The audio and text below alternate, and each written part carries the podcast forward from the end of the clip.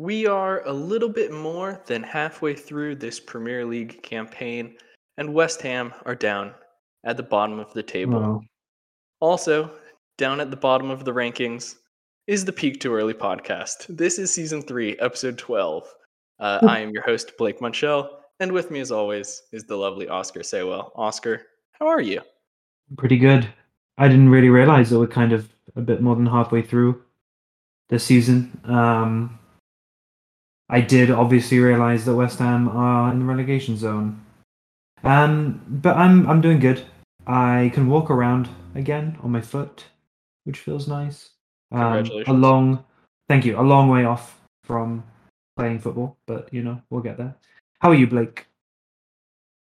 I'm good. This is probably the one time uh, in either of our lives where I am the better footballer between the two of us. So, You uh, flatter me.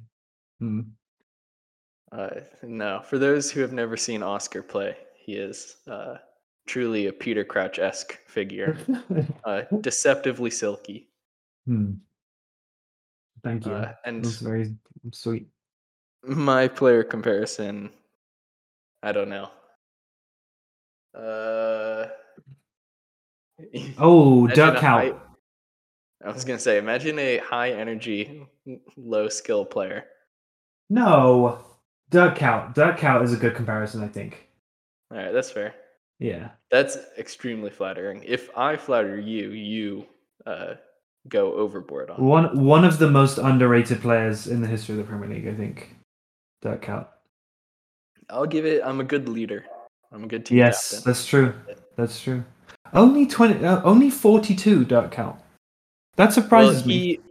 He when he was 23, he already looked like he was 42. So Mm. And he just he he started his career in the nineties. He must have been really young. So, yeah, he was only about eighteen. yeah, just like us, starting our careers Exactly. in the 90s. Exactly. Um, Oscar, Yes. as fun as our intros are, uh, Mm. this has not been a season to remember for your beloved.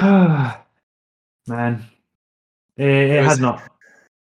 Has. Yeah, another week, uh, Another another pretty tepid performance. Oh Um, god. Yeah. So And I'll keep it as brief as I can because I mean it's same old, same old, but not in a good way. I think we- so. We've got to the point now where we're being linked pretty heavily with two managers. It's actually Rafa Benitez hell yeah, and Nuno Espirito Santo.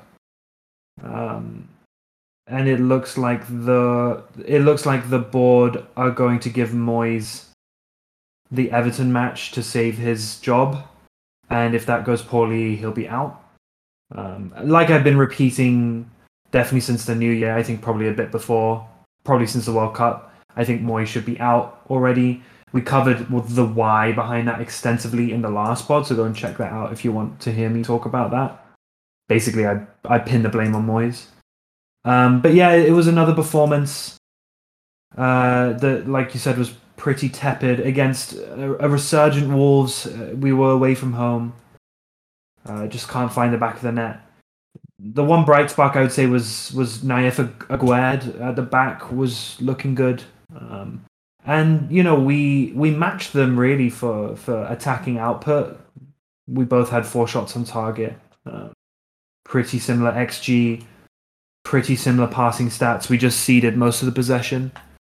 Um, and yeah, it's just it's not really working, and we're really down there now in in a battle, and that feels pretty upsetting. Um, I think that we we can maybe seeing how seeing how the next few weeks unfold. Maybe maybe if it keeps going like this for the next few weeks, we'll have to do sort of like a West Ham special pod where you and I go over maybe the nature of this like fall from grace and, and the why behind it. I would posit that it's because we are run very traditionally, we're, or we're a very old fashioned club. And I have lots of thoughts about that, which I think maybe don't fit into this podcast today. But yeah, we'll see how it goes. Maybe maybe we'll come back next week and we'll have a new manager. that like, what do you- What do you think of our prospects right now? Be honest, 100% honest. So I will start with the match against Wolves. You know, I Mm. thought there there wasn't really too much between the two sides, and that's kind of you know what West Ham have been doing. They've not been losing spectacularly. This isn't a plane spiraling out of the sky. This is a plane slowly heading towards Earth, knowing it can't land. Um, you know, you're not being blown out. Like this isn't uh, you know, Nottingham Forest getting turned over 4-0 or, you know, Everton losing symbolically to fellow relegation candidate Southampton. Um, you know, this is a West Ham side that does, you know, relatively challenge every single week. Um, but there's just, you know, that thing lacking. Um, as for managers, I think Rafa Benitez is the better candidate in the short term in terms of keeping you up, um, because I think he's defensively astute enough that he could, you know, Mm. set up shop and West Ham play the most horrendous football for the rest of the season, but it keeps you up in 17th place. Whereas I think Nuno would probably take you down. Um, You think so? But- yeah. he- uh, what is Nuno like? Has Nuno shown that he can Fight a relegation battle. fight a relegation battle? Yeah, I don't know. I mean, I think that people, I think people, we as football fans of the Premier League have turned on Nuno maybe a bit too quickly. Mean, he was pretty calamitous at Tottenham, but he did some really, really good work at Wolves. And, you know, Right, but they weren't relegation candidates at the time. Yeah, but You they know, could have That was been. the Wolves, but they were, yeah, I were mean, spending like right, way above their worth. Um, i- i- is he currently with Al Ittihad? God, is he? He- No, well, he's out of he's a job, surely.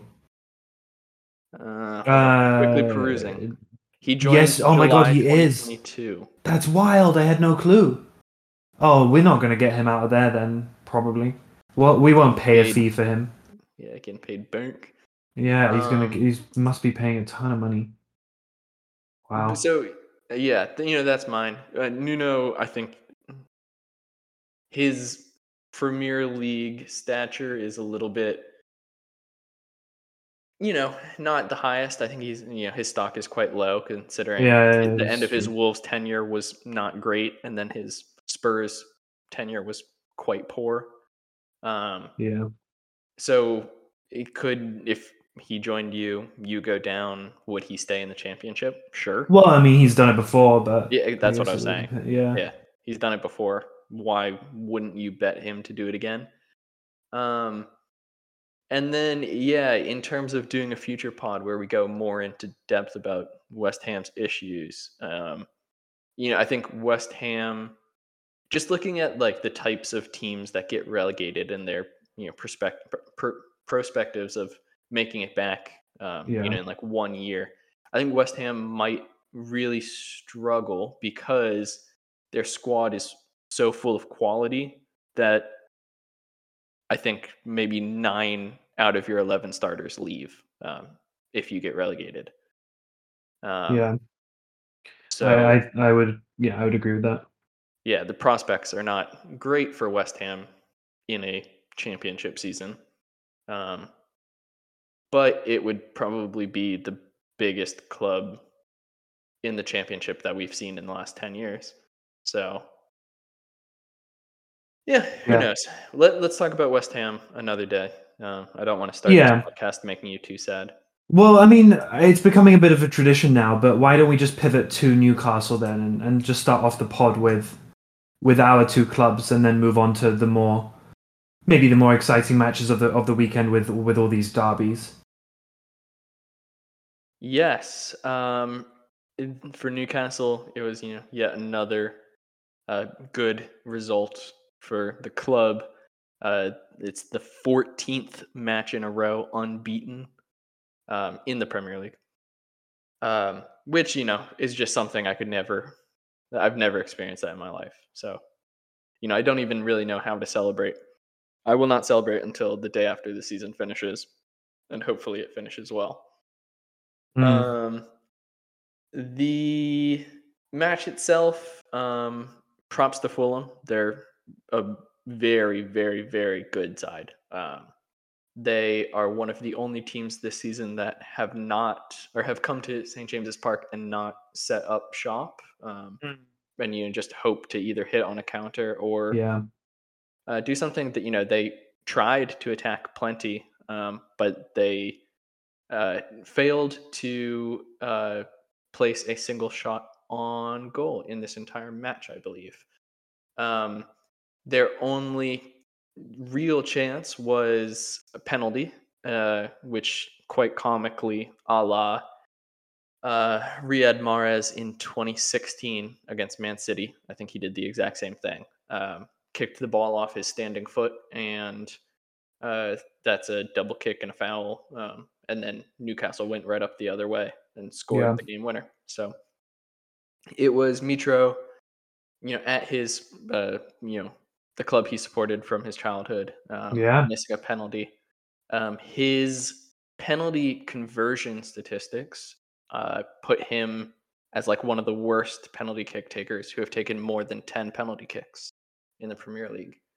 Um, which is pretty bad. Fulham fans are, you know, pretty against him taking a penalty kick ever again. Um, and yeah, other than that, not too much. Um, Alexander Isak, you know, uh, less than four full 90 minute performances, has three goals.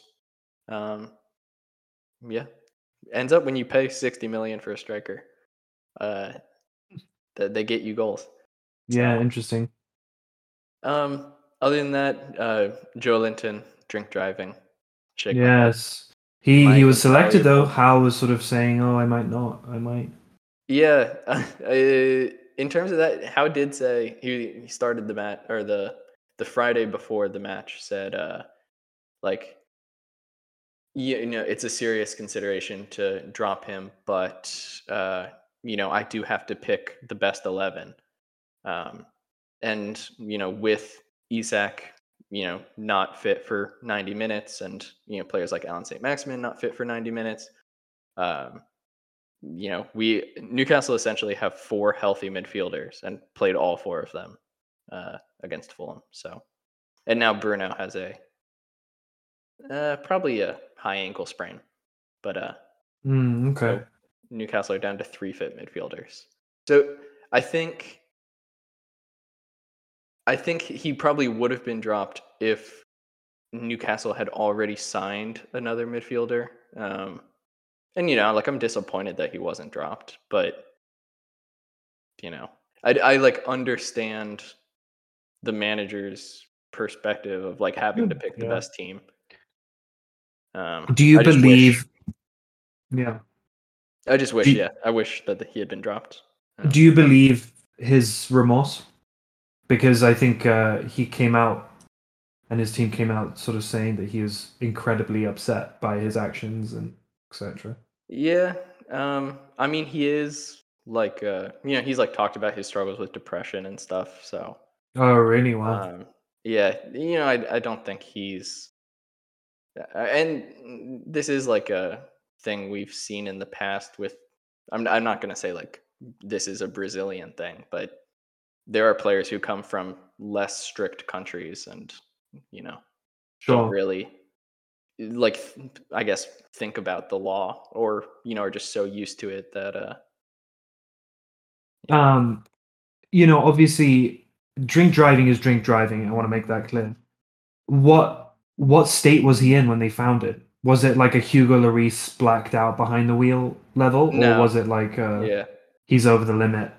He No, shouldn't yeah, be it- behind the wheel, it was for like speeding um right? and then they Just reckless. breathalyzed him yeah Mm. this is no Michail Antonio crashing into the front of a house Yeah, you know they they never like we still don't know what was going on with him.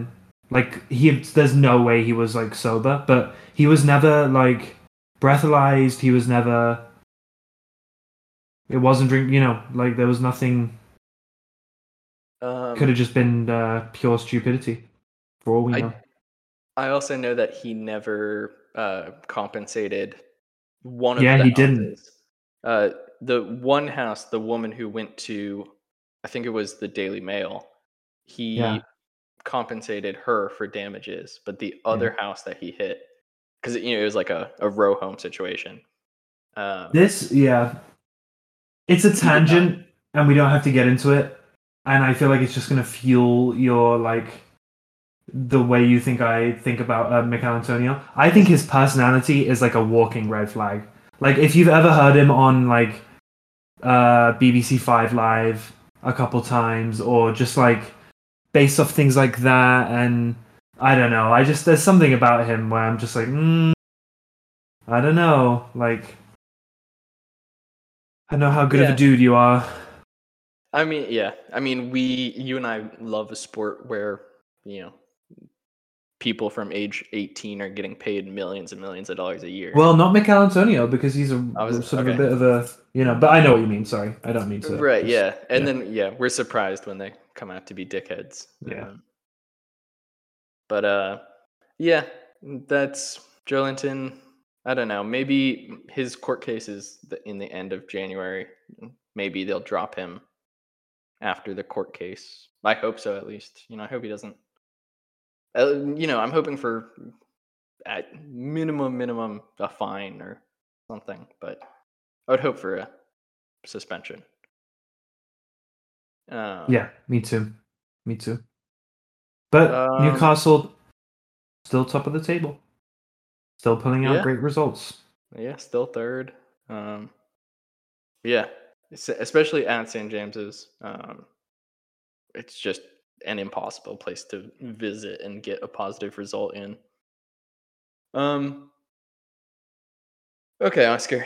Now that we've talked about the two clubs that nobody other than you and I care about, uh, where do you want to go? There was a ton of heated matches, um, including some of the most bitter rivalries and the least bitter rivalries that exist. Yeah. Um. Can we start with? You know what, Blake? Can we start with the London Derby? The North London Derby, Yes, the North unless you mean Derby. Chelsea Thank Crystal you. Palace. Oh, I didn't even. Yeah, Chelsea getting a win. No, let's talk about Tottenham Arsenal. Let's talk about. Yeah, let's talk about this match because it, it was fairly straightforward in the end, but I think it has big implications for for these two, you know, massive rivals. Did you watch this game, Blake? I watched pretty much the first uh I don't know, what 30 minutes. Uh, Okay. So I saw the I saw both goals. Um Right. You saw the pure Arsenal domination then, basically. yeah, oh absolutely. Um I will start with uh some texts from my recently Tottenham supporting friend Max. Oh, Uh, he texted me after the own goal. He said, Yeah. "Lloris is such a fucking loser," and then said, "Bug-eyed freak." Um, Jesus. which, yeah, It's so that's two footed that. That is two footed. But he's got the you know proper Spurs supporter. Um, He does. absolute does. classless down already. So, um, yeah, I mean, I don't think there's much to say other than Tottenham were just unbelievably difficult to watch. I can't imagine willingly being a Spurs supporter. Ah, it's a tough. It must be a tough squad to to to support for sure. Um, tough team. I I do have a question. Just speaking of Lloris for you, because you did text me. You know, Hugo Lloris is a shit goalie, and this is, I think, now his fourth error leading directly to a goal this season, which is statistically dreadful. We know that throughout his career, he's had a clanger in him or more than one. And we know that he's not every manager's cup of tea. But but I don't I don't think you can say that a goalkeeper with his you know, a World Cup winner and and, and, and, a goalkeeper that on his day is is a brilliant shot shot stopper that he's a shit goalie. Cuz I mean, where would you rank him in terms of goalkeepers in the Premier League? over Um, let's say over the last let's say okay let's say over the last i don't know three or four seasons Uh, well, okay, so that I think is a little bit like two different questions because you know I think Okay. 2018, 2019, he was still you know arguably top three, um, whereas like Alisson Ederson, and then a small gap, and then Lloris. Mm, Um, I just think he's, you know, maybe he's a bit like De Gea, where he is compared to the rest of the league quite a good goalkeeper, but like based on the expectations of a traditional top six side, you would like way too many mistakes and way too many bad games. Um, Mm. but also, a lot of my opinion of Lloris is based on the way he plays versus Newcastle. Kind of like my opinions on Jordan Pickford will never be changed that he's a bad goalkeeper Sure. because uh, Lloris is another player who just against Newcastle, there's something that happens and he just cannot perform. Um, you know, it- but just like in this match where he had a mistake, you know, against Yeah. Newcastle, he had an absolutely horrendous mistake um, where he literally stopped playing, um, which yeah, is yeah, he did. you know what we talk about you know like when i'm teaching my eight year old cousin how to play football uh, is Never you, stop, you gotta yeah. keep playing until i tell you to stop Play to the whistle. Yeah. um so where do i rank him this season i don't know he's probably he's better than like danny ward um Yeah. although danny ward has put in some good performances He has actually, weirdly. Yeah. um i was just trying to think of a goalkeeper Uh, travers from bournemouth Mm.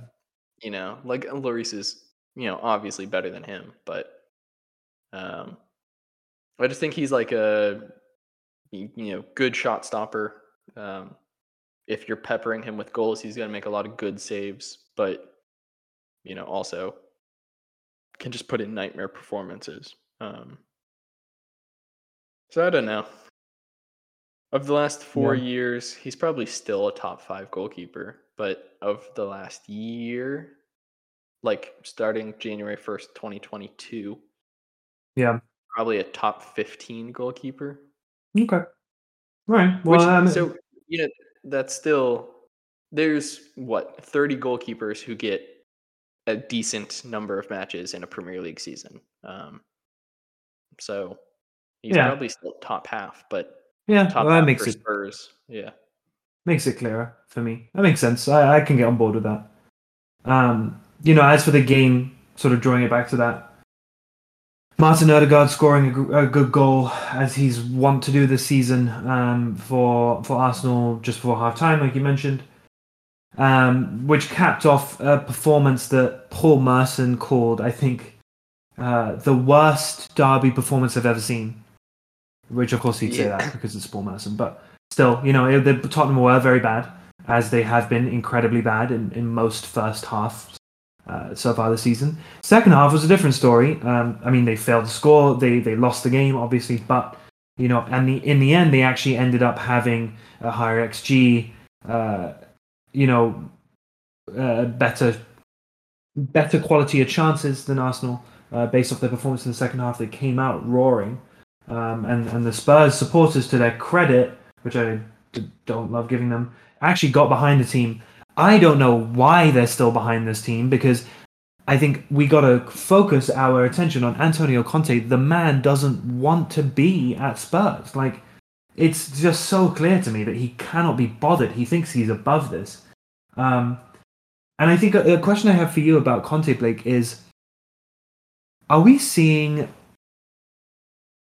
a manager who has just lost his status as a top tier coach? Is it is it something like, you know, we with players we're pretty comfortable with this notion of okay, like a player can be very good for 6 years, 7 years and then falls off a cliff. But we don't really apply that same logic as much to managers. Is this something we're seeing with Conte right now or is it just like he thinks he's better than Spurs and so he's not really trying? Uh, well, so I think there's like uh, a thousand different things I could say here. I'll start with in the previous 10 years, Antonio Conte is either the greatest winning manager or the second greatest winning manager based on what you put your like where what you rank in terms of success. Um, like I think it's Conte or Zidane as are the two names that pretty much everyone would put in their top three in terms of winning managers in the 2010s. Mm.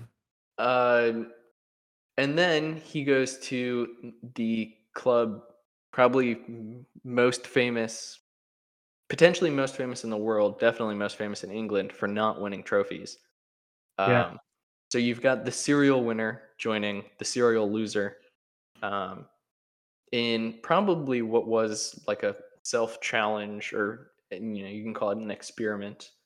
Um, but um, you know, I think either he has realized that uh, Spurs are not what he thought he was joining. Um, y- you know, he's like constantly, you know, at odds with you know the ownership and the board and the players and you know the media and the fans. He's you know against everybody. Um, or two, he's lost his edge because he's won everywhere he's gone, and you know now that he's not winning, he's you know struggling. Um, he, uh, yeah, I think I would more bet that it's the second. Um, Okay. that you know just success forever you know leads you to not adapt maybe but it's a very short stint of failure um, so i'm a little hesitant to say so um, but i think he definitely like leaves in the summer or gets you know he's one of those like mid-april sackings um, Yeah. Yeah. Your uh, I can see that happening. M- my thoughts. Uh, I, I, I, I, will. I would settle on. He thinks he's better than Spurs. Not necessarily that he's lost all his coaching ability. Um, because I'm not sure how much I believe that with managers who are clearly not adverse to um, bringing on board new ideas and uh, you know innovating, which you know up until I would say maybe this season, Conte has shown that he's capable and comfortable of doing and comfortable with doing. Um, but yeah, I just sort of wanted to call him out because I think that he's not really showing up for the for that club right now. And I, you know, I mean, it was all going so well at the beginning, and I think even I, I might have mentioned on on a pod, you know, back in let's say September, I was like, well, you know, maybe Harry Kane will will be thinking I'll, I'll stay, you know, stay here now and and break that Shearer record and, and you know maybe actually feasibly win some something with Tottenham, but he'll be gone by the end of the season. I don't know, maybe if if Erik Ten Hag fancies him at, at United or something. Do you know what I mean? Um, so uh, it's it's not looking great for Tottenham once again. Yeah, um, as you know, it tends to do. Um, yeah, I as for Kane, you know, I hope Conte stays at Tottenham so that Kane doesn't break Shearer's record. Um, but yeah, I so this summer will mark. There'll be one year left on Kane's deal, right? That I mega deal. think he I believe so. Yes. yeah, 2016 or 2017. Um, yeah, you have to imagine, you know, that's when players like top tier players move because they're cheaper. Yeah. Um, yeah, I just wonder like how. Me, I guess his legacy by the casual fan is not cemented, but I don't know. I see like all the time, you know, people already ranking Kane like above Shearer, um, which to Yeah, me that's farcical. But I suppose to you know this more accessible world of football, people have only seen Kane. Um, so you know, yeah, maybe, he, maybe. he's like obsessed with staying in England um, for that purpose. But I don't know. I feel like you know moving to Real Madrid would cement his legacy way better than just breaking Shearer's record. Um, yeah. Yeah, yeah, you know, like Yeah. Beckham, right? Like Yeah, Wow. that's true. Yeah, it's so that's true. rare that yeah, Beckham, you know, despite having a phenomenal career, if you ask a ton of people, they'll say he's like the greatest Englishman of all time. Um, when I don't believe that, but um, surely playing for Manchester United and Real Madrid, and you know the like more talented England squads Yeah. um, you know, I think yeah, I think moving abroad is the best bet for his future. Um, but Yeah. yeah, Spurs in the mud. Love to see it. They're still in fifth, uh, so uh, It's true, It can't somehow. be yeah, it can't be that bad. Um, No. Let's move down the table a little bit. Um, let's talk about Chelsea. Um, and the unbelievable amount of money they've spent to try to dig themselves out of this hole. Uh, 88 million pounds spent on Mudryk. Crazy. Um, yeah.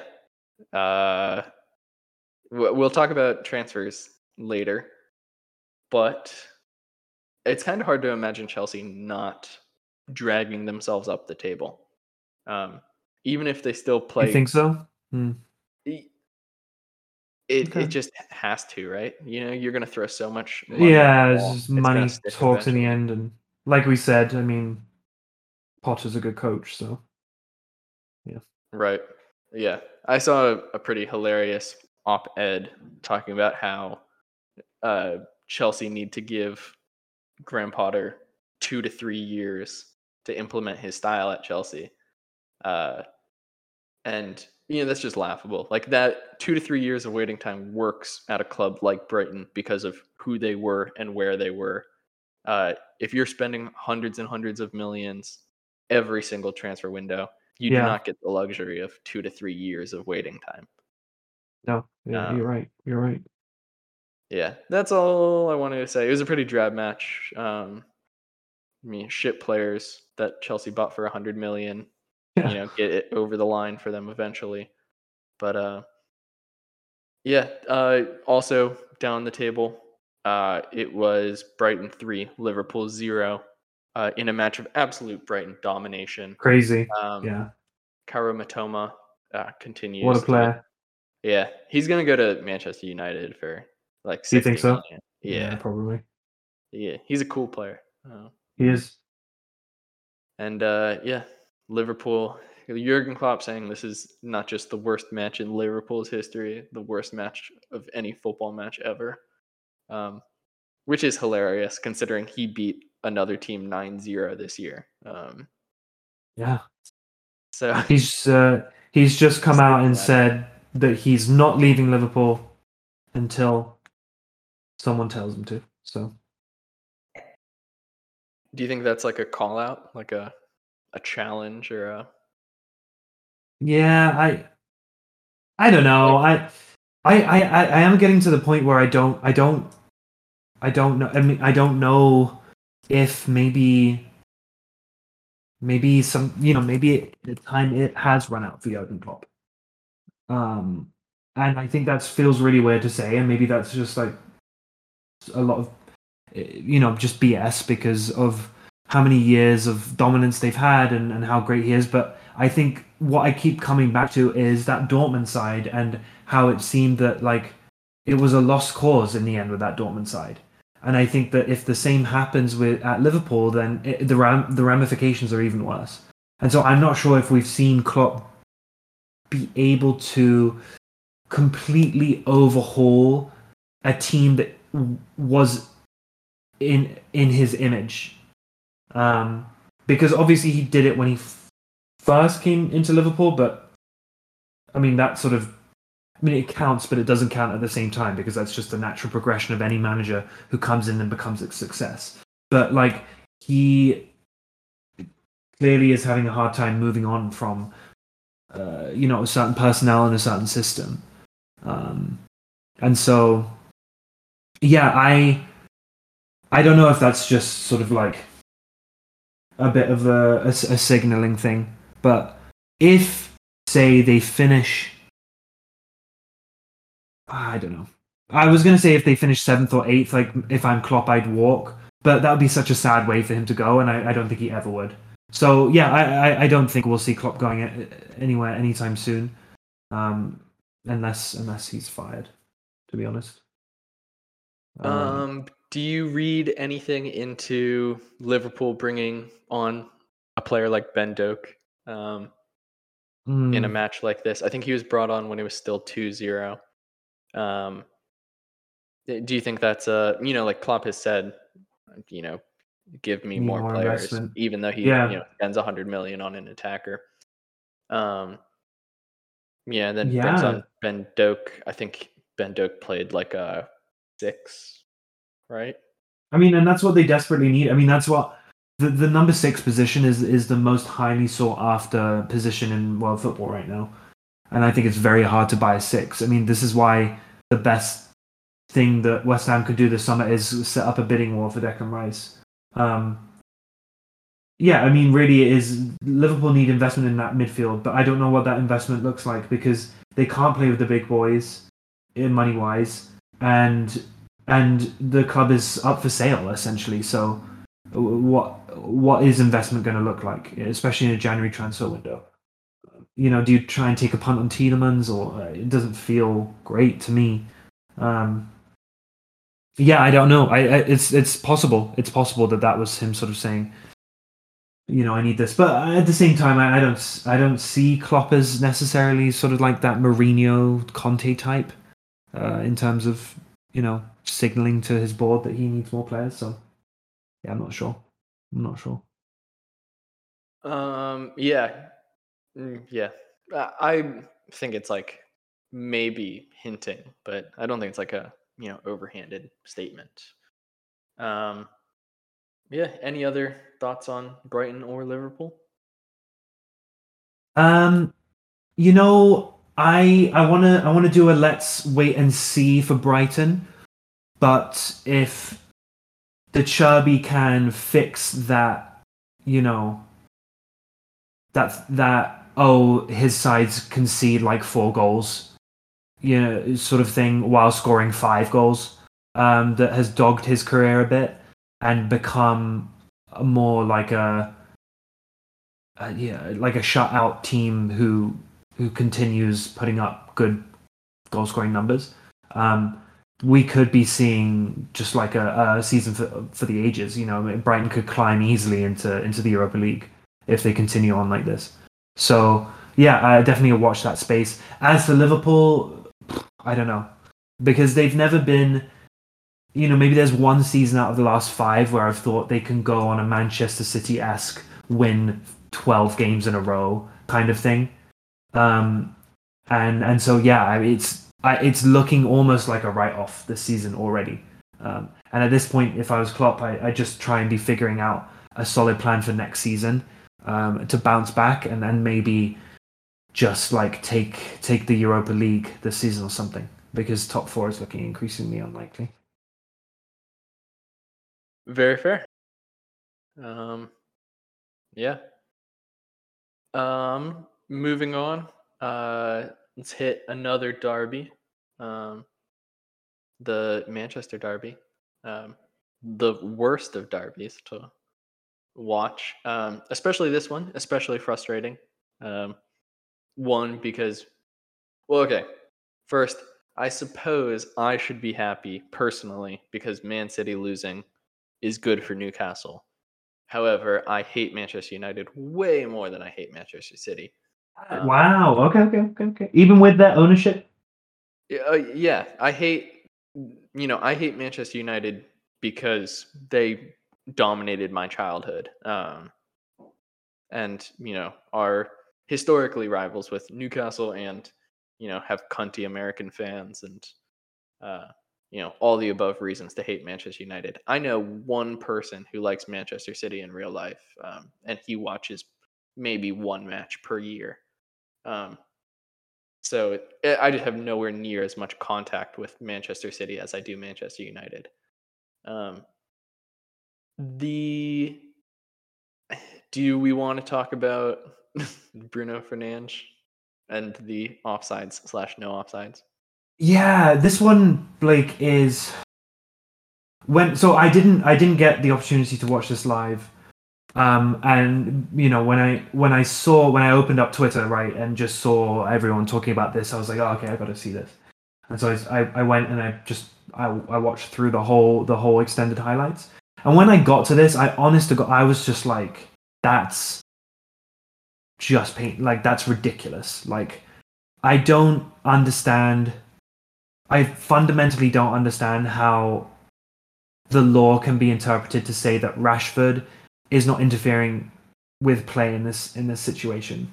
And for those who haven't seen it, the situation is, a, a, a you know, a classic, you know, through ball is is put through, it's threaded through, and you know, you've got three Man United players attacking the, you know, attacking the space in City's opposition uh, half, and Rashford is, you know, two two three yards offside as he's making this run. Clearly offside.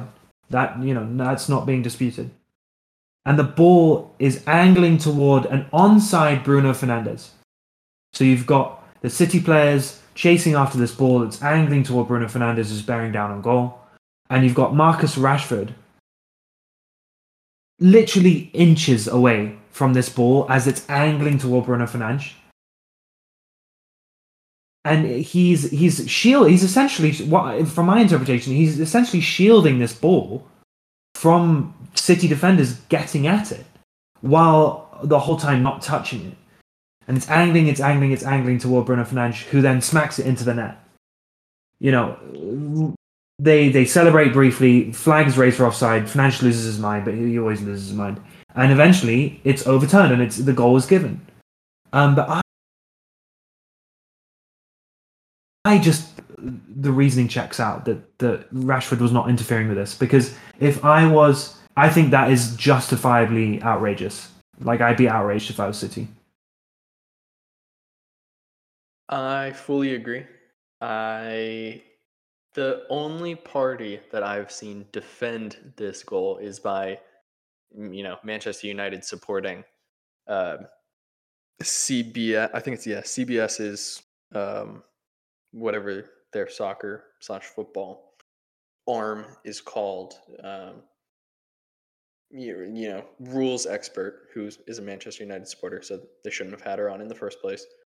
Um, talking about how simply because he doesn't touch it, um, and that he was clearly coming from an offsides position, that Manchester City players should have known that he's not going to interfere with play, which is, you know, baffling logic. But um, yeah, I I can't really even figure out how the you know I guess this is VAR because it's called offsides on the pitch and then VAR overturns it to be a goal, um, which is you know talking about VAR and clear and obvious errors and whatnot.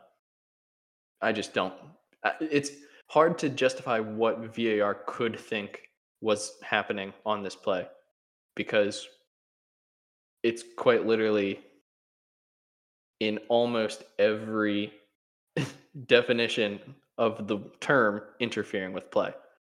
So um, it sucks. It feels a lot like match fixing. Um, I'm not a conspiracy theorist, so I'm not going to say that it's match fixing, but uh, yeah, there's a lot of money in this sport and the Premier League does do a lot better when there are competitive Manchester derbies. So um, I'm not a conspiracy theorist, but uh, you know, it feels it was it's like so easy to put this on a conspiracy. Um, but let me reiterate, I am not a conspiracy theorist. Yeah. Yeah, I mean, I think, I think you can say, oh, I don't know, because I mean, VAR is is now, you know, they're they're in Stockley Park, they're they're miles and miles away from from the atmosphere. Uh, you can possibly talk about legitimately, like you know, it's you when you're at Old Trafford, you're going to get influenced even passively by the occasion, the the crowd, etc. It's the same thing that happens at Anfield. The same thing happens at Stamford Bridge. I, mean, I think it, it's not a conspiracy to say you know those things, but uh, yeah, I, I, it was a big deal, and I was surprised that, that Pep Guardiola didn't make a, a, a even bigger deal out of it because because United got away with one. United were were, were very very good, and I, they certainly didn't deserve to lose the game or anything. But I think probably the fair outcome would be a draw. I think they were pretty well matched. Um, these two sides in that in that game. So yeah, uh, it's a strange one, but I have to say that I was personally quite pleased when I saw that City had lost because Blake. Um, I think this sets up a much more interesting title race. And I think my teams now for the title are Arsenal, United, and City. And I, I, I honestly think that United in this form, I, I don't, I, Erik Ten Hag is just such a good coach that I, I really don't see them faltering, or at least don't see them going back to, to, to the the beginning of the season or the last eighteen months of this calamitous, sour dressing room that's clearly affecting the play on the pitch.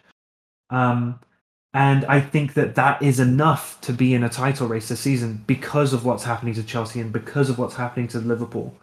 Um, and so I'm very excited for the Arsenal Man United matchup. And I think we'll see a resurgent, dominant City make a steamroll for the title, you know, winning 15 games in a row at the end of the season. Um, so I'm, I'm quite excited. And I, I'm really hoping that we have someone else other than City and Liverpool win it because it hasn't happened obviously since Conte's Chelsea, and that is boring. So, despite the fact that it's Arsenal, Man U in the mix, um, I'm quite excited. Yeah, I, I followed some of that, but I have to disagree with quite a few points you said. Okay. Um, United have always had, you know, a very united uh, locker room, um, and I'm confused why you're saying Erik Ten Hag when Eddie Howe is the manager of United. Um, there's only one. Uh, Ah, please, you always do this to yeah, me. please refer to them as Manchester United. I'm sorry, Um, Blake. I can't. I can't do it. It's just it's the default in in England, for better or for worse. for much worse. I'm trying. For definitely for worse. I'm trying. Trying. Just keep calling me out. Um, yes.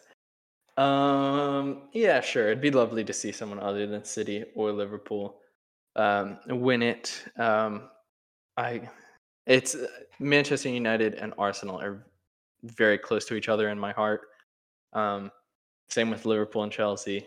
You know, just everyone I know in the U.S. is a supporter of one of those four clubs. Um, and I guess now I have to throw Tottenham in there because of Max, but uh, you know, I Hmm. would just it would kill me, especially for Arsenal. You know, Arsenal fans are some of the dumbest dudes out there. Um, oh, they absolutely are. yeah.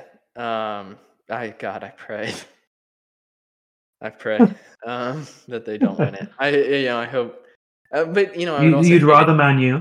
No. you'd I would rather- rather Arsenal. I'd rather Arsenal. Yeah, same. Same. Um, yeah, I I would rather Man City win over Manchester God, United. seriously, God, I can't. I can't with them anymore. I'm bored to tears. I I think I think the biggest thing for me now is that there are on on both these teams, Arsenal and Man U, there are ge- like you Man U've got Rashford, and Arsenal have got like Bukayo Saka, and I think that that influences me now as an England fan, where I'm like I just genuinely like these players. So the the silver lining would be well, at least they're happy. You know what I mean? That's how I'm coping with it. I think. Uh, Yeah, sure. Yeah, Fair. I know I- it's yeah, painful. it's painful. It's It's painful. so painful. Um, yeah. Yeah. Uh, what else can we talk about? Um, Yeah. Um. Quite a bit. Uh. There. No, we're running Southampton, Everton. We should probably Oh, uh, touch on. No. Hold on. Let me. Let me. We're gonna rewind. We're gonna talk Arsenal Tottenham again. Um, Okay. post match. okay. You know, final whistle. The scenes. Oh yeah, yeah, yeah, Um, yeah. Talk to me your opinions on Granit Xhaka and your opinions on the like 17 year old Tottenham fan. Yeah. Um.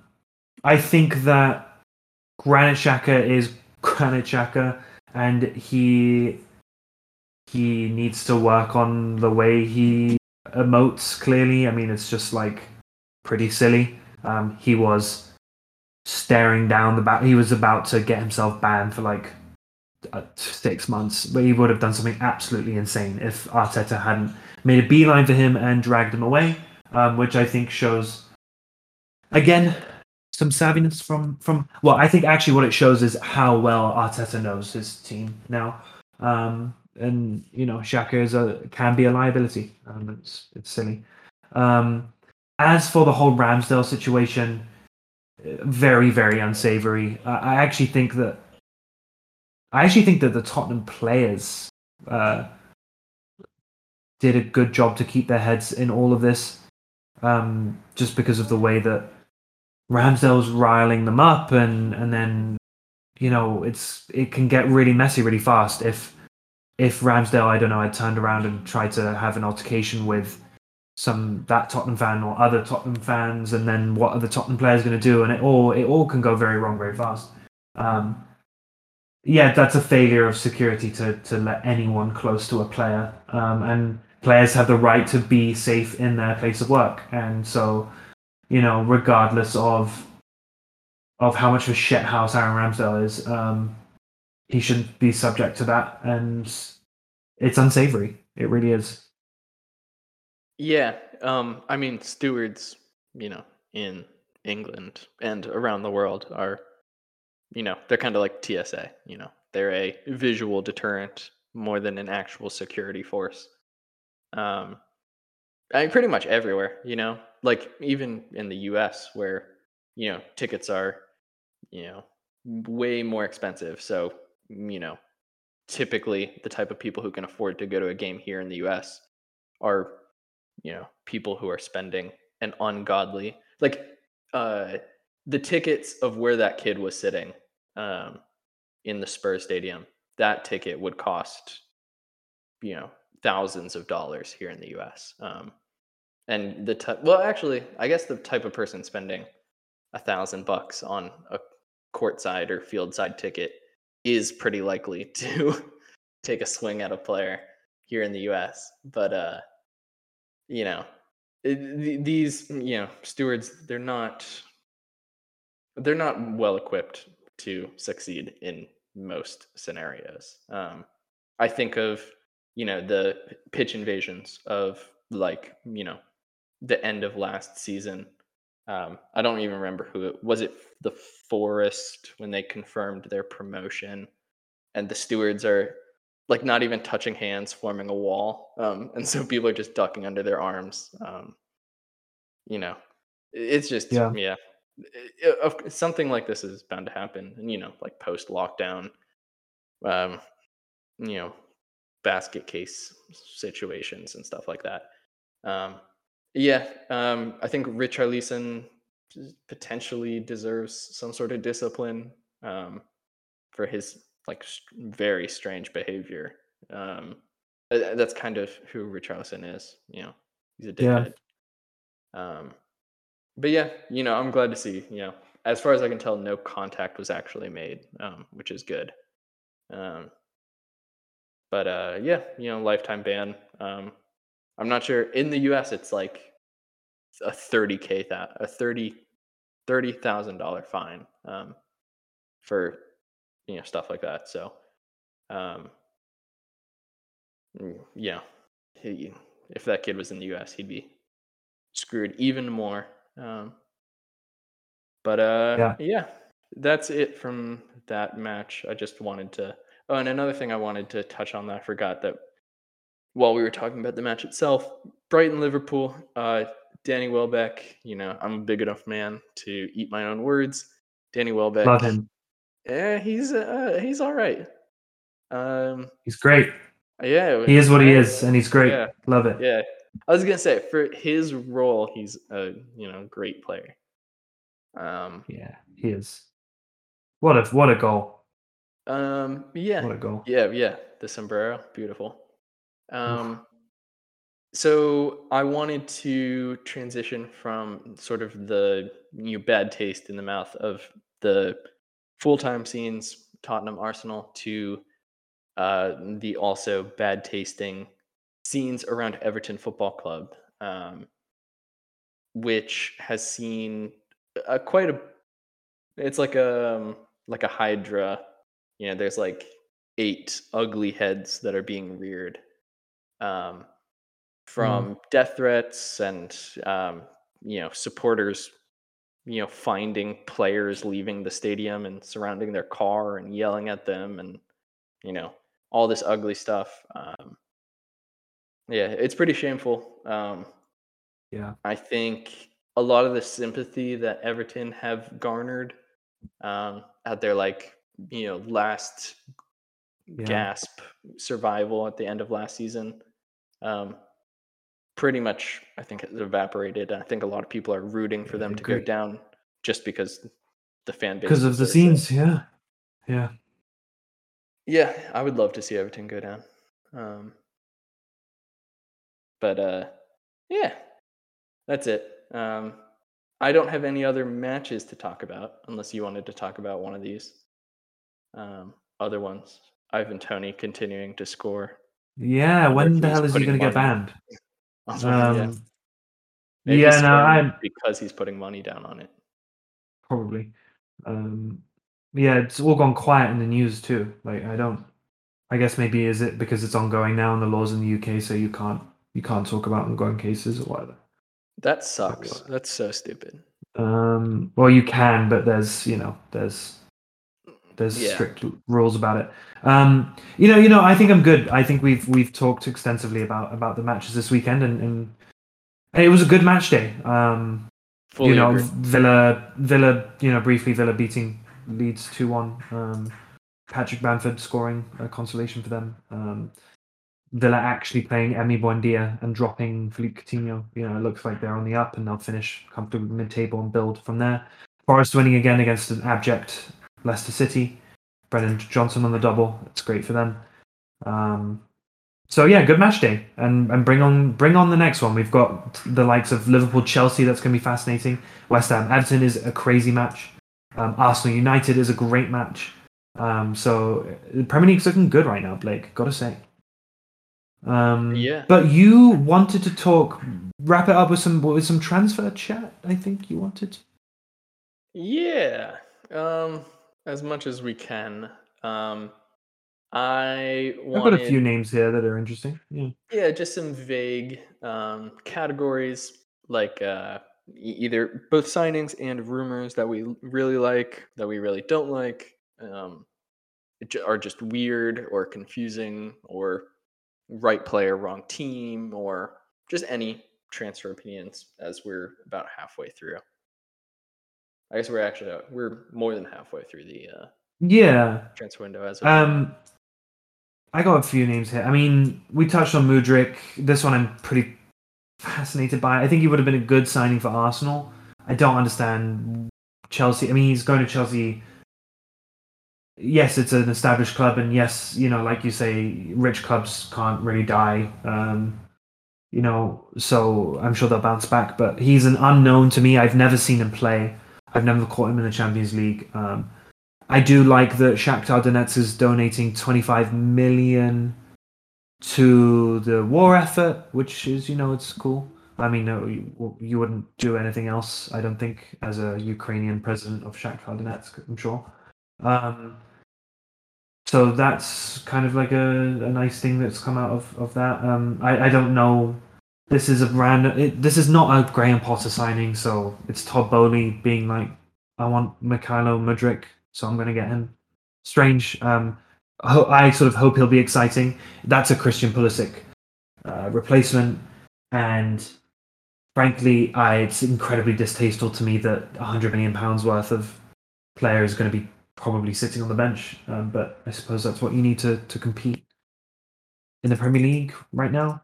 I want to shout out against Wolves. I'm sorry, against yeah, against Wolves. I looked up and I saw Mario Lemina playing for Wolves. What? Um, he's had a great couple of seasons at Nice. After bouncing around a little bit, he was good for Fulham in that season that they got relegated a few years ago. He was on loan. He was at Galatasaray. Um, you know, a very solid player for Southampton back in the day. Still not that old. He looked very assured at Wolves. So that's clearly a Lopetegui signing. um, and you know he's going to be a good squad player for them. Um, looking pretty smooth against us. Wout Weghorst went over the line for Man U. Sure, I don't. He's a str- strange man. Um, you trust Ten Hag, I guess. Joao Felix, we we we touched on a little bit. Um, I think did we touch on a little bit, or did he make his debut midweek? Um, but anyway, he went to Chelsea. Uh, those those are my those are my you know standouts. And then there's a guy called Georginio Rutter, um, who bizarrely is a France youth international who's just moved to Leeds. Uh, scored 11 goals in the Bundesliga this season, I think for Hoffenheim. Um, so maybe that will help Leeds stay up this season. And then I wanted to throw in before I stop talking, uh, just in the spirit of the peak too early pod, Aaron Connolly uh, moving on loan to Hull after Yep. a absolutely failed uh, half season at, I believe, Venezia in the second tier of Italian football. A former wonder kid um, who has had a really hard time of it in the past two or three seasons. So maybe he'll get his career back on track at Hull. Yeah, imagine getting recalled from Venezia, you know, one of Crazy. You know, most beautiful stadium, Beautiful places it. Yeah, yeah. Yeah. Uh, And then going to Hull. to Hull. Yeah. Yeah. Um, that being said, I've actually heard the the people who live in Hull quite love living in Hull. Um, so, you know, I guess maybe he can uh, learn to love it like they do. Um, yes, um, I have a couple that I like as well. Aston Villa signing Jhon Duran, uh, who I believe is now the second largest MLS sale ever. Um, very talented. Yes. striker. Interesting. Sil- yeah. silky big man, kind of like you. Um, Hmm. he, uh, yeah, you know, I think he's going to do well. Um, I think it's just very interesting. Um, yeah, you know, just very interesting. Um, Brentford have signed one of my favorite players to watch, Kevin Schade from Freiburg. Ah, yes. Is This guy. one of the fastest players on the globe. Um, he is really? uh, yeah, he's he is six three, I think. Absolutely rapid, built like a truck. Um, very Adama Traore esque. Um, Interesting. I think he'll be very interesting to watch. Um, then there was also for a signing that I don't like, or I think that's funny, is David Fofana in at Chelsea from Molde. It looks like Chelsea will get in trouble for that. Um, Yeah, I saw this Hilarious. one too. Yeah. Yes, Um, yes. love to see them get punished, and also a weird decision to bring in Joao Felix. Um, Strange. Although apparently he was very good in that game before he got sent off. he was okay. I think people are. No, I bet. No, you think people are hyping it? He was good. He was Yeah, good for a debut. For a debut, uh, for, with one training session, it's pretty good. But people people are saying he was amazing because he had a nutmeg. Um, and it was a That's filthy true. nutmeg, to be fair. But uh, you know, I think he could have done better with the pass that was right after it. Um, I think I think it's That's weird, true. and I don't like it, and I don't think he'll do well. Um, I just Okay. don't rate Joao Felix very highly. Yeah. Another Fair. weird one, um, Jack Butland joining Crystal Palace. Um, No, joining Man. U Oh, sorry, sorry. Leaving Crystal Yeah. Palace, joining Man U on loan. on This loan. Yeah, is to weird one. replace Martin Dubravka, who requested to be recalled by Newcastle. Um, and I think Jack Butland will serve the Dubravka role. Um, but, um, you know, probably maybe the poster child for the Peak Too Early podcast in Jack Butland. Yeah, Um, for sure. Something that breaks my heart: Everton releasing Salomón Rondón. Um, I just love him. Uh, Oh wow, I didn't see that. Yeah, they termin mutual termination of the contract, which means it wasn't mutual. But um, What an just overhyped player. oh, but he was so good for Newcastle. He was phenomenal. He was. He was. He was. Um, other signings, there was a couple. Um, It was. Let me look through my list. Um, Wout Weghorst, weird. Um, strange to see a player on loan from Burnley. Yeah, weird one. Super weird one. Yeah, super strange. Um, Mislav Orsic. Um, Yeah, to I think he's Southampton. moved to the Premier League maybe two to three years too late. Um, Too late. Yeah. but uh, I think he's he has the potential to do something good at Southampton. Um, Mm. and uh, No, I'm interested to see. Uh, I'm interested to see what Southampton. You know, is this? A, it looks like it might be a resurgent Southampton, which is terrible news for West Ham. But you know, it is an interesting thing to witness. Great, great, two great performances last time out. You know, last two times out. So Um, yeah, and then um, some other things that I hate. Um, the uh, pr- pretty much all of the uh, the Lorient squad um, potentially getting rated um, because they're having Yeah. a year.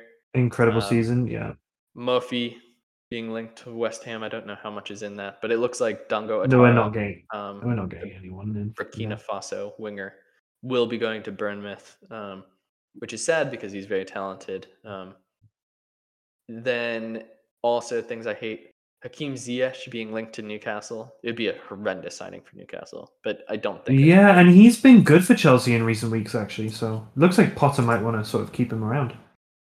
I think he's a bit of a a bit of a luxury player.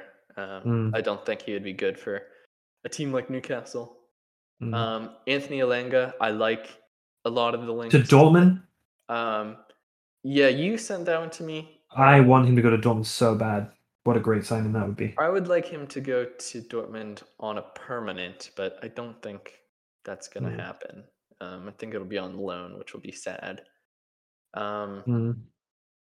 and then who are the other ones? Um, pretty much every Dutch player being linked to Manchester United.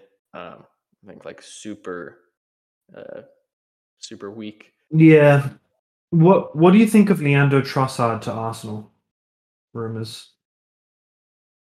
I think good for Trossard. Um, I think Not good for it'd be Arsenal? a weird where where I don't really know. Trossard would like be the Well, he'd be the fact that they couldn't get Mudryk right. It would be like a whatever role Mudryk was going to play. Trossard will take up that mantle. I'm sad about how this fallout has happened, but it's got really sour. And he's he was having an incredible season too, and he was just looking brilliant. So that that is a bit yeah a bit rubbish to me.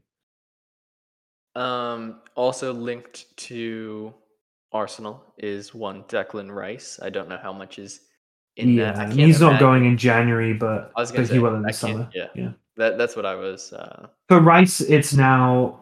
I think the fascinating thing. So, so we have to make a bidding war for him. I think City, Chelsea, Arsenal, Man U, and Liverpool will all be in for him. Um, they all need him, um, and so he really has his pick. And yeah, I don't know where he'll go, but but it'll be one of those clubs for sure. Yeah, um, that's pretty much it. I can I don't have too many others. Um, do you have any signings that like there aren't rumors of yet, but you think would be a really good move for a player? That's a great question. Um, I'm not super hot on January signings. Um, so possibly, honestly, possibly not, Like, I don't, I don't know if I have anyone that I can think off the top of my head. If I, if I had some time to think about it, maybe, but, but right now, no. Right now, no. I What I about have you? for the last two years, Ben Brereton Diaz to West Ham Ah, It makes a ton yeah, yeah, yeah. It does. It does probably make sense. sense. Although Um, you know he is like living his best life, so He's doing great, and I think I kind of want Diaz, Ben Brereton Diaz, to go abroad. You know, yeah. Now that he's like imagine, Chilean, imagine him in like Liga MX. How sick that would be! I mean, Yeah. that would just be so cool. Oh, uh, yeah, but it's uh, January. Just January just sucks. So I'm not sure, but I mean, like someone taking a like Noni Noni Madueke to Newcastle or something. Like I think that would be quite exciting. Or Is it or is it Madueke or Majuka? is it Majuka? I thought it was. I thought it was like a like a soft D, but Damn, that's Uh, that's crazy if I've been I've pronouncing it that long. I think I've heard it Madueke before, but also don't quote me on that. Um, I was gonna say but- the English are infamous for uh you know mispronouncing players' names. Allan Saint-Maximin to Arsenal. Ugh, ugh, Good, good for both. Good for ugh. both parties. No, Oh, I would have a heart attack. but he's Yeah. done for you. He's not playing for you anymore, right? Like, But he's fans- just because he's injured. oh, is it just injured still? Yeah, he's still coming Okay. back from injury. Oh, oh, okay, okay, okay, okay. So only twenty five still. Yeah, I, I, I'm a bit worried about ASM. I think, I think Newcastle have outgrown him. Um, mm, I disagree. I think he's still a very important player, if not for his on the pitch contributions, you know, which are obviously diminishing because we're a much better team. So just simply a smaller percentages, a smaller percentage of our goals come through Allan Saint-Maximin now compared to one year ago. However, he's super important in the dressing room. He's Mm. easily the most popular player amongst the squad. Um, funny enough, Alexander Isak is probably number two. Um, Already, yeah, he's played four games. he's he and Bruno, you know, are battling out for number two. Um, Interesting. Uh, but you know, Newcastle have a very good squad cohesion and stuff. So, um, the I think Allan Saint-Maximin will play, continue to play for Newcastle for another year or two, and then I think he'll return to France. Um, Okay. Yeah. and uh, I I can't imagine like really why would Newcastle sell him right now when his stock is at the lowest it has been since he came to England? Um, simply because he's not been fit Yeah, for true. six months now. True. Um, so yeah, you know he was once rated at seventy million by Newcastle, um, and he certainly is. You know, why would we sell him for twenty million? Um, Yeah, you're right. You're right. Um, I also like who's the is it Kenneth Taylor, the most English Dutchman Oh yeah, of all time? that weird that guy from my ex. Yeah. Yeah, um, I think he would be. Uh, it is like you know cliche and whatnot, but to Manchester United, um, Yeah, talk about that's true. He's so young though. He's a he's a good six. Yeah, he's only twenty though. I feel like yeah, I suppose Casemiro could learn learn from him. Yeah, yeah. Uh, is he actually Dutch? yeah, he's Dutch. He was born in uh, Alkmaar. Uh, and he just has the He sounds really American to me. I feel like Kenneth Taylor is a super American name. uh, yeah Personally, Taylor. Um, Taylor, yeah, I just Kenneth. Yeah, yeah, Kenneth. I think of Kenneth as an English name. Um, but, Interesting. uh, yeah, I just it's a strange name. Hmm. Um, it's Yeah, hard yeah. to think of him as Dutch. Um, yeah, yeah. Other than that, yeah, um, tons of like twenty-year-old wingers getting linked to the Premier League right now. Um, like uh, Sulemana, um, you know, players who are gonna move way too soon. Um, Cool. the- yeah. which yeah, there's there's tons of those types of players. yeah. Um, yeah. Uh, Oscar, do you have any closing remarks for the podcast? Oh, onwards and hopefully upwards, West Ham. That's it. Okay, I'll give you two questions to end the podcast. right. Bring give give them to me fast, Blake. Do it. I've asked you several times so far this year, um, and your answer has changed several times. Uh oh. Is West Ham getting relegated? No. Very fair. And uh, Moyes, is he walking before March 1st slash getting sacked? He's getting fired. Yeah. Before March 1st? Yes. Because we're gonna lose to Everton. Okay. And who, uh, if you had to put money on it, who's the next manager? Rafa Benitez. I think. Ooh, you love to see it. I would become. I will. I, I I- don't I don't know if I love to see it. Like I don't know. I don't know. Not after Everton, but I Yeah. would if he keeps you up. If Rafa Benitez is appointed and keeps you in the Premier League, I will buy you a West Ham Rafa Benitez kit. oh please do. That would be excellent. Yeah. Um, But if you if Newcastle win the Premier, I'll buy you a. I'll buy you a. Uh, if you get top four, I'll buy you a kit with player slash whoever you want on the back. Wow. Or yeah. well, that's guaranteed too. You might as well order it now. All right. All right. Although I don't know, maybe I shouldn't be giving money to the. Maybe I can buy you some sort of vintage. Oh, I um, was gonna say, something. you know, even I, yeah, like I would not uh, buy an official kit. Um, I'll get you. I'll get you a West Ham shirt in return with Rafa Benitez on the back. Uh, that'd be that'd be I think that'd be worth it. Um, Okay. okay. This has been uh, episode twelve of season three of the Peak Too Early podcast. Indeed. Um, if you enjoyed the podcast, or if you didn't enjoy the podcast, please Mm, leave us a review, email us, tweet us, follow us, subscribe, and whatever. Um, and we will see you next week. Um, and hopefully West Ham beat Everton.